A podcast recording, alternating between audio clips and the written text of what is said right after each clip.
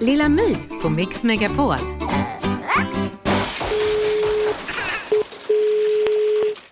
Hej Husmahag. Hej, jag heter Lilla My. Hej hej. Jag ringer på en lägenhet. Jag har en fråga där. Yes. Fräsch interiör, vad menar jag med det?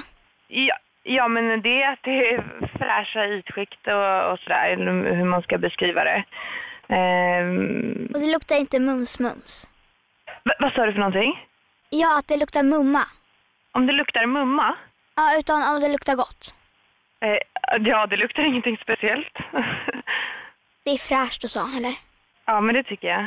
Hade du någon bud på den där? Ja, det har jag. Och det ligger på... 2 405 000. Oj, vad billigt. Ja, så att vi, vi förväntar oss en liten budgivning där. Reproräntan är ju väldigt bra nu. Ja, exakt. Stabilt och så. Ja, ja Så jag det- tänker slå till. okej. Jag vill lägga ett högt bud. Okej. Så att man blir av med alla andra eh, på en gång.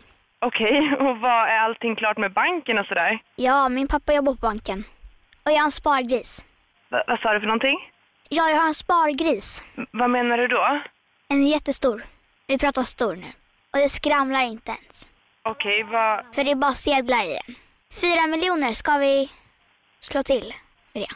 Vet du vad, jag sitter lite dumt, jag sitter lite dumt till. Kan jag ta dina uppgifter så kan jag ringa upp dig? Nu eller aldrig.